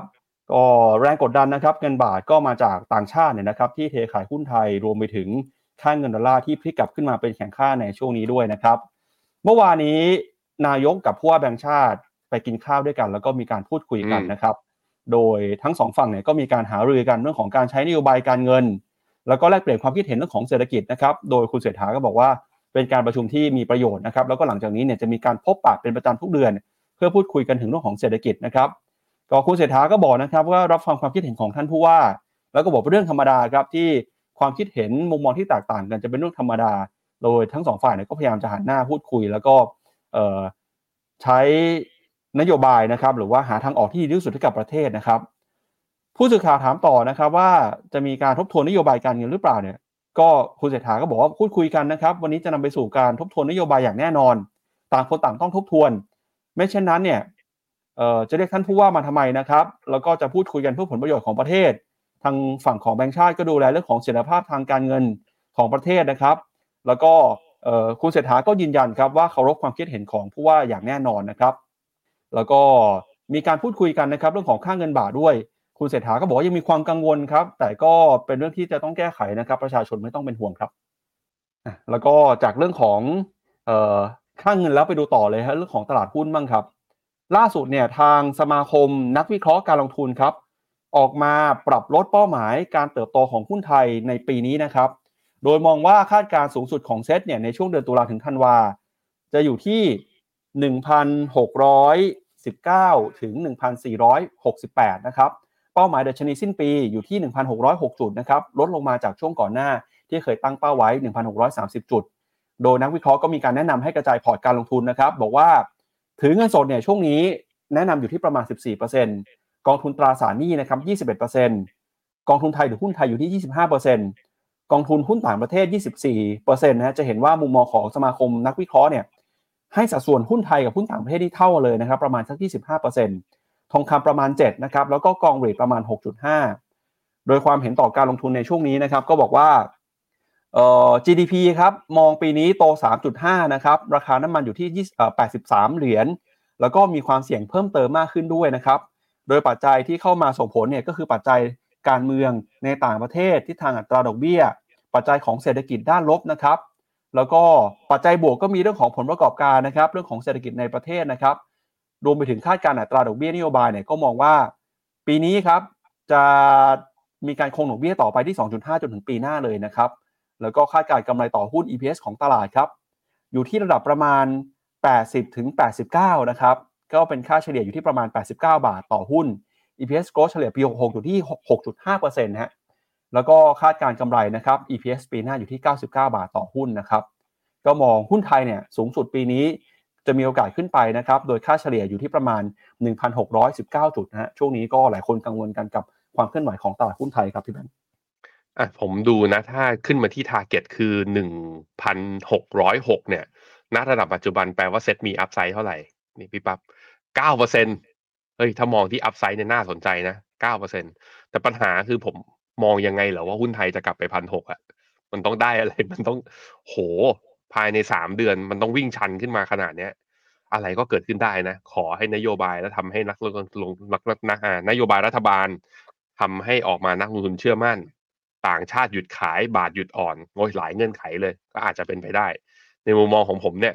อาจจะเห็นด้วยกับคล้ายๆ กับนักวิเคราะห์ตรงที่ต้องแบ่งกระจายพอร์ตออกไปลงทุนที่ต่างประเทศ เพราะดูแล้ว growth engine มันอาจจะอยู่ที่อื่น โดยเฉพาะหนึ่งในประเทศนะ ที่น่าสนใจแล้วก็กลายเป็น MEVT call เมื่อวานนี้พี่หยงบอกมาแล้วนั่นก็คือประเทศอเมริกานั่นเองที่น่าสนใจนะครับครับก็ระวังหุ้นเวียดนามเออระวังหุ้นเอเชียเช้านี้กันหน่อยนะครับ เพราะว่า เปิดมาแล้วครับฮั่งเส็งฮ่องกงหลังจากหยุดยาวช่วง Golden Week ไปกลับมาเปิดวันนี้ฮั่งเส็งติดลบไปสามเปอร์เซ็นครับอ่าล่าสุดเมื่อเช้านี้ก็เปิดมาติดลบไปประมาณสามตอนนี้สองจุดเก้าเนี่ยฮะก็หยุดยาวไปครับ ก็เป็นการซึมซับข่าวที่เคยเกิดขึ้นมาในช่วงตลอดทั้งสัปดาห์ที่ผ่านมานะครับ ผมให้ดูหุ้นตัวหนึ่งพี่ปั๊บ China Evergrande ครับถ้าดูจากกราฟมันไม่มีอะไรใช่ไหมผมซูมเข้าไปให้ดู วันนี้นะ China Evergrande บวกอยู่สามสิบเก้าเปอร์เซ็นต์สามสิบสี่เปอร์เซ็นอยู่ตอนนี้พี่ปั๊บครับอ่า China Evergrande เขามีข่าวนะทำเรื่อง debt restructuring คือปรับโครงสร้าง นี่ขนาดตัวที่แย่ๆนะ บวกมาเนี่ยสามสิบเปอร์เซ็นถามว่าแล้วตลาดหุ้น H-share กับฮั่งเส็งเป็นยังไงบ้าง ลบฮะเพราะฉะนั้นก็หุ้นจีนนะทำเป็นลืมๆไปก่อนนะ ในพอร์ตตอนนี้คือแบบว่าเป็นไปได้ก็เอาสกอตเทปปิดไว้ ไม่ให้มันเห็นหน้าตอนที่มันแบบแดงๆ ทนไปหน่อย รอว่าเมื่อไหร่รัฐบาลจีนจะกลับมากระตุ้น ผมไม่ใช่ว่ากระตุ้นเมื่อไหร่ก็มีโอกาสฟื้น แต่ซื้อเข้าใหม่ตอนเนี้ยอ่าถ้าจะถัวเฉลี่ยขอให้รอไปก่อนนะครับครับอะไปอ่านคอมเมนต์คุณผู้ชมมาหน่อยฮะวันนี้ช่วงท้ายรายการเรามีแขกรับเชิญพิเศษนะครับจะมาเล่าถึงโอกาสการลงทุนกันครับอย่าเพิ่งเปลี่ยนไปไหนนะฮะเดี๋ยวดูก่อนครับว่าคอมเมนต์วันนี้คุณผู้ชมเป็นยังไงบ้างครับอืมครับผม สวัสดีคุณผู้ชมทุกคนนะครับ คุณจาวิสบอกผมวิเคราะห์ไอ้ BYD กับเทสลาเนี่ย bias ถ้าบอกว่าชัดเจนฮะ อันนี้ชัดเจนเลยผมผมมี ผมมีทั้งหุ้นเทสลาแล้วก็มีทั้งรถเทสลานะฮะดอยรถไปแล้วหวังว่าจะไม่ดอยหุ้นนะครับ เอ่อคุณวีอย่ามาขยี้กันก็บอกว่าเทสลาโมเดลสามตัว minor change ก็ลดรู้แล้วรู้แล้ว พอแล้วครับ คุณจันทรักษ์บอกว่าเวลาลองลองๆเนี่ยตัวดีนะเสร็จทุกรายไม่ไม่ตอนที่ผมพาภรรยาไปลองเจ้า ORA Good Cat ของ Great Wall อะ ภรรยาชอบนะ ชอบ body อะไรมากแต่พอไปขับแล้วแบบความรู้สึกมันไม่ได้ ความรู้สึกเขาไม่ได้ใช่ไหมผมก็รอดไม่โดนไปนะฮะตอนนั้น มีคุณอำนาจบอกเซ็งกับเวียดนามข่าวร้ายเริ่มมาใช่ แต่ว่ากราฟเทคนิคนะ ยังยืนเหนือเส้นค่าเฉลี่ยหนึ่งร้อยวันนะครับ ยังโอเคอยู่ เออคุณจาวิสบอกทำไมเห็นเทสลาแล้วนึกถึงโนเกียเฮ้ย อย่าดิ อย่าคิดอย่างนั้น ไม่เอา โนเกียนี่จบเลยนะ มีบลจไหนออกกองทุนดัชนีดาวโจนส์ตรงๆไหมน่าสนใจนะ กองทุนดัชนีดาวโจนส์ตึ๊ดตึ๊ดตึ๊ดตึ๊ดตึ๊ดตึ๊ดตึ๊ดมีครับกองทุนที่ชื่อว่า SCB USDJI ก็คือกองทุนนี้จะไปลงทุนใน SPDR อ่าเดี๋ยวเปิดหน้าให้ดูแหมแต่ลงทุนในกองทุนไทยนะ นอกจากไม่เสียภาษีเงินได้ต่างประเทศอะไรกับเขาแล้ว ยังมีทุกดัชนีด้วย ดีจริง ๆ นะครับอันนี้กองนี้ชื่อ SCB DGI วงเล็บ A นี่คือเป็น class แบบ accumulate ไม่จ่ายปันผลนะฮะไม่จ่ายปันผล ก็ไปลงทุนผ่านตัว SPDR ที่เป็นตัวล้อกับดัชนีดาวโจนส์เลยถือหุ้น 30 ตัวก็สามารถซื้อได้ถ้าสนนะแต่ส่วนตัวผมนะ ไปซื้อหุ้น tech ดีกว่าไหมไปซื้อ NASDAQ หรือ S&P 500 ก็อาจจะยังดีกว่า อย่างน้อยก็ได้กระจายดีกว่า แล้วก็ outperform ด้วยในวันที่ตลาดมันเป็นใจนะครับอะขอประมาณเท่านี้ ไปเจอแขกรับเชิญของเรากันครับ ครับอะวันนี้จะมีโอกาสมีคำแนะนำด้านการลงทุนที่น่าสนใจยังไงท่ามกลางความเสี่ยงนะฮะมาเจอกันกับพี่กิ๊กเกษตรสุธรรมนันท์นะครับ CSO ของ Finnomena ครับสวัสดีครับพี่กิ๊กครับ สวัสดีครัสวัสดีครับบพี่แบงค์พี่ปั๊บสวัสดีแฟนๆ Morning Brief ทุกคนด้วยนะครับครับครับผมก็วันนี้พี่กิ๊กมีเอ่อกลยุทธ์ หรือว่ามีคำแนะนำด้านการลงทุนอะไรมาฝากคุณผู้ชมของ Morning Brief บ้างครับเมื่อกี้ผมนั่งฟังอยู่ตลอดเลยคุณปั๊บคุณแบงค์เห็นตลาดหุ้นไทยตกลงไปเยอะเนาะวันนี้ก็หลุด พันห้าแล้วนะครับ ก็ผมจำได้ก่อนหน้านี้เนาะคุณแบงค์คุณปั๊บก็ Morning Brief ไปเนี่ยก็มีเอ่อมีมีวิวอันนึงว่าตลาดเนี่ยส่วนใหญ่ปรับฐานประมาณเดือนกันยานะครับ แล้วก็จะเข้าเอ่อรอบรอบที่เป็นตลาดขาขึ้นเนี่ยประมาณสัก quarter สี่หรือประมาณเดือนตุลาพฤศจิกาธันวานะครับ ก็นักลงทุนที่ลงทุนในไทยอยู่หลายคนเนาะช่วงนี้ก็บาดเจ็บกันพอสมควรนะครับ มีอันนึงมาแนะนำครับคุณปั๊บก็คือเรื่องของการจัดพอร์ตนะครับ ผมเป็นแนว asset allocation นะ ก็จะมีแบบการจัดพอร์ต แบ่งเงินหลาย ๆ ก้อนไปในหลาย ๆ สินทรัพย์นะครับ วันนี้มีพอร์ตหนึ่งมาให้ดูครับ เป็นพอร์ต hot hit เลยครับคุณปั๊บคือพอร์ต GOR ของของ Finnomena นะครับนะครับ ขออนุญาตแชร์จอผมได้ไหมครับนะครับ มาเลย โอเค ไปแล้วครับ ครับก็ผมเล่าก่อนเนาะ GOR คืออะไรนะครับ GOR คือ global optimized return นะครับ เป็นพอร์ตที่เรียกว่าใช้ concept ของ asset allocation ในการจัดพอร์ต แล้วก็เป็นพอร์ตที่ Finnomena กับ Franklin Templeton เนี่ยร่วมกันในการพัฒนาพอร์ตการลงทุนอันนี้ขึ้นมา ให้กับนักลงทุนในประเทศไทยนะครับ ก็อันนี้ไม่เสียภาษีนะครับ เป็นการลงทุนที่มีการกระจายลงทุนไปไปในต่างประเทศด้วย แต่ว่าผ่านกองทุนรวมในประเทศไทย เมื่อก่อนเนี่ยนะครับคุณคุณแบงค์คุณปั๊บครับคนที่จะลงทุนในพอร์ตการลงทุนลักษณะนี้เนี่ยเขาต้องเอาเงินไปเปิดพอร์ตที่สิงคโปร์ต้องมีเงินลงทุนอย่างน้อยประมาณสัก 3 ล้านเหรียญหรือประมาณ 100 ล้านบาทนะครับแล้วก็ไปเปิดพอร์ตที่สิงคโปร์แล้วก็ใช้เครื่องมือในการลงทุนเนี้ยของ Franklin Templeton ที่อยู่ที่สิงคโปร์นะครับแต่ปัจจุบันนะครับเราก็ได้เอาพอร์ตเนี้ยเข้ามาให้กับนักลงทุนไทย น่าจะประมาณสัก 2 ปีได้ละครับ ที่เราเริ่มการลงทุนในพอร์ตนี้กันนะครับ แล้วก็จุดประสงค์หลักๆเนี่ยก็คือเราต้องการเอา know how knowledge จากต่างประเทศเนี่ยเอามาให้กับนักลงทุนไทยได้ใช้กันนะครับโดยที่ปัจจุบันนะพอร์ตการลงทุน GOR เนี่ยก็มีนักลงทุนลงทุนอยู่แล้วประมาณสักเกือบสามพันล้านบาทนะครับก็เรียกว่าเป็นปริมาณการลงทุนที่เยอะพอสมควรเลยนะครับ ผมมาพอร์ตมาอัปเดตกันนิดนึงเนาะว่าปัจจุบันลงอะไรอยู่บ้างนะครับ แล้วก็ถ้าท่านไหนที่สนใจเนี่ยสามารถติดต่อที่ปรึกษาการลงทุนเพื่อลงทุนได้ ปัจจุบันนะครับ อย่างที่ผมเล่าว่ามันเป็นพอร์ต asset allocation เนาะตอนนี้เนี่ยพอร์ตเริ่มพิ้วไปทางหุ้นเนี่ยค่อนข้างเยอะเหมือนกันประมาณสัก 70%ของพอร์ตนะครับลงทุนใน common stock ผ่านกองทุนรวมนะฮะแล้วก็ 25%เนี่ยลงทุนในพวกตราสารหนี้อยู่ แล้วก็อีก 5%เนี่ยลงทุนใน alternative asset นะครับโดยธรรมชาติของพอร์ต GOR ครับก็จะสามารถเพิ่มลดสัดส่วนการลงทุนในหุ้นได้เนี่ยอยู่ที่ประมาณสัก 60-90%นะครับ โดยที่สุดท้ายแล้วนะกองทุนพอร์ตการลงทุนนี้เนี่ยก็จะลงทุนอยู่ในกองทุนเนี่ยประมาณสัก 11 กองทุนเท่านั้น ซึ่งเป็นกองทุนในประเทศไทยทั้งหมดนะครับ เพราะฉะนั้นเวลาที่เราไปแสวงหาผลตอบแทนจากการลงทุนในหุ้นต่างประเทศต่างๆเนี่ยตรงนี้ก็จะไม่ไม่เสียภาษีนะครับแล้วก็สำหรับนักลงทุนที่ยังไม่เคยลงทุนในพอร์ต GOR นะครับ ก็การลงทุนใน GOR เนี่ยเราแนะนำไทม์ไลน์ของการลงทุนระยะเวลาการลงทุนเนี่ยอยู่ที่ประมาณสัก 5 ปีขึ้นไป นะครับมามาดูไส้กันนิดนึงนะครับ สิ่งที่เราร่วมมือกับ Franklin Templeton เนาะถามว่าเราร่วมมือกันยังไงนะครับ ตัว Franklin เนี่ยก็จะเป็นคนที่มาจัดพอร์ตในเรื่องของ asset allocation ให้กับเราว่า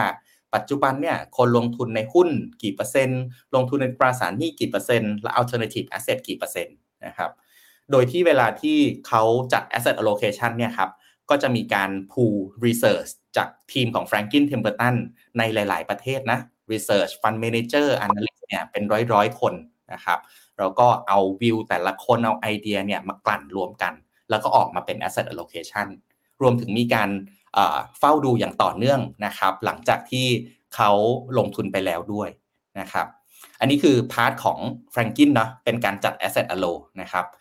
part ที่2ครับหลังจากจัด asset allocation เสร็จเนี่ยก็จะมีการเลือก fund นะครับ โดยที่อย่างที่ผมเรียนเนาะกองทุนในประเทศไทยเนี่ยวันนี้มีประมาณสัก 1,800 กองทุน เราเอา1,800กองทุนเนี่ยมาเรียงกันนะครับเราก็ดูในเรื่องของแบบ benchmark ของกองทุน benchmark ของพอร์ตในเรื่องของค่า fee ต่างๆ ที่เราสัญญามาโดยเสมอนะครับว่าเราจะเลือกกองทุนที่ค่า fee ต่ำที่สุดให้กับนักลงทุนลงทุนเสมอนะครับ เราก็ดูในเรื่องของค่า fee ด้วย มาดูด้วยว่าแต่ละกองเนี่ยมี strategy ที่เหมาะสมกับ asset allocation ไหม แล้วกองที่เราเลือกก็จะต้องมี track record ที่ดีนะครับเอากองพวกนี้ครับ 1,800 กองทุนเนี่ยมาทำ quantitative qualitative ก็คือการวัดเชิงปริมาณและเชิงคุณภาพ สุดท้ายกลั่นมาในพอร์ตครับเหลือแค่ 11 กองทุนนะครับถามว่าทำไมผมเอาพอร์ตนี้มาให้ดูในช่วงนี้เนาะนะครับพอร์ต asset allocation นะครับพอร์ต GOR วันนี้เนี่ย performance ตั้งแต่ต้นปีมาเราจะเห็นว่าตลาดหุ้นต่างๆเนี่ยก็ติดลบกันไปบ้างพอสมควร แต่ว่า GOR เนี่ยพอร์ตการลงทุน performance ตั้งแต่ต้นปีเป็นบวกนะครับ วันนี้ก็บวกมาได้ประมาณสัก 8%ละตั้งแต่ต้นปี แล้วก็นักลงทุนเนี่ยก็เรียกว่าให้ความสนใจมีการสอบถามพอร์ต GOR กันมามากพอสมควรนะครับ ก็เลยเอา GOR มาให้ดูในวันนี้ครับคุณแบงค์คุณปั๊บครับ ที่สำคัญนะครับเดี๋ยวช่วงปลายเดือนเนาะเราจะมีการจัดงานอีเวนต์สำหรับ GOR ด้วยนะครับ เพราะฉะนั้นลูกค้าคนไหนที่สนใจ GOR ก็สามารถติดต่อที่ปรึกษาการลงทุนได้เลยนะครับ เริ่มต้น 10 ล้านบาทครับนี่เป็นพอร์ตแรกนะที่เราทำความร่วมมือกับ Franklin Templeton ในการมาจัดพอร์ต คือคล้ายเหมือนกับใช้ House View ของ Templeton มาจัดพอร์ต Asset Allocation โดยที่ไม่ใช่ใช้กองของ Templeton ด้วย เป็นกองที่เป็นกองทุนที่มีการกระจายความเสี่ยงอยู่ทั่วโลก แล้วก็มาเนี่ยมาคัดเลือกทำงานร่วมกันอย่างเรียกว่า คือก็ต้องบอกว่าเราได้เกียรติรับเกียรติจาก Franklin Templeton แล้วก็ปีนี้เนี่ยเป็นปีที่ performance เนี่ยเริ่มกลับมา เรียกว่าดีมากขึ้นแล้วก็ในภาพรวมเนี่ยใครที่มีเม็ดเงินลงทุนนะอยากจะวาง asset allocation ระยะยาว นี่คืออีกหนึ่งพอร์ตที่น่าสนใจนะครับ global optimized return GOR ใครที่สนใจนะก็ติดต่อผ่านเข้ามาทางได้ให้ FINNOMENA ทุกช่องทาง หรือใครที่มีที่ปรึกษาทางด้านการเงิน แล้วก็ติดต่อผ่านเข้ามาทาง financial advisor หรือว่า investment advisor ของท่านก็ได้ครับพี่ปั๊บครับ ครับก็ก่อนจากกันไปวันนี้ครับมีกิจกรรมสนุกๆจาก FINNOMENA นะครับมาเชิญชวนคุณผู้ชมฮะตอนนี้เนี่ยเรามีกิจกรรมนะครับแจกหนักจัดเต็มกว่าที่เคยพร้อมของรางวัลพิเศษมากมายนะครับใครที่มี FINT อยู่ครับเอา FINT เนี่ยไปเปิดกล่องของขวัญนะครับของรางวัลสูงสุดคือ iPhone 15 ครับดูรายละเอียดนะครับสแกน QR Code บนหน้าจอได้